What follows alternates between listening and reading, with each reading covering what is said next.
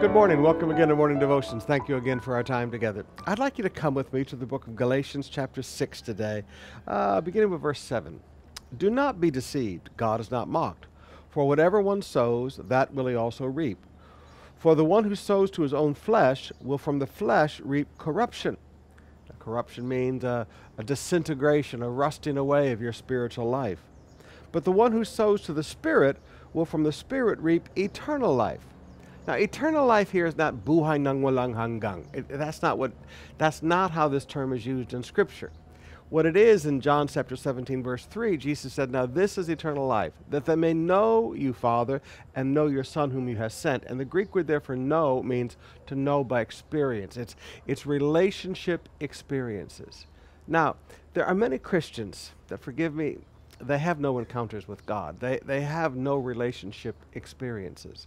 And the reason they have no relationship experiences is they do not sow to the Spirit.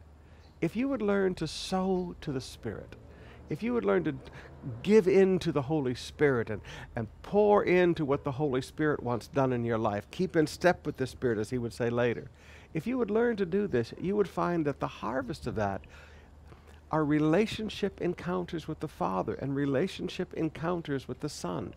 Learning and getting to know God in a relationship way, not just an intellectual way, a relationship way.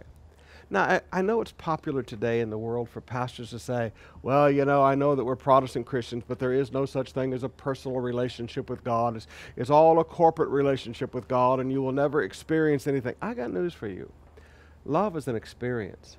Everything you encounter with God is an experience. Please recognize this is a personal relationship with God. Jesus is alive. Jesus is real. And if you're not having encounters with him, if you're not having relationship experiences with him, you should look where you're sowing.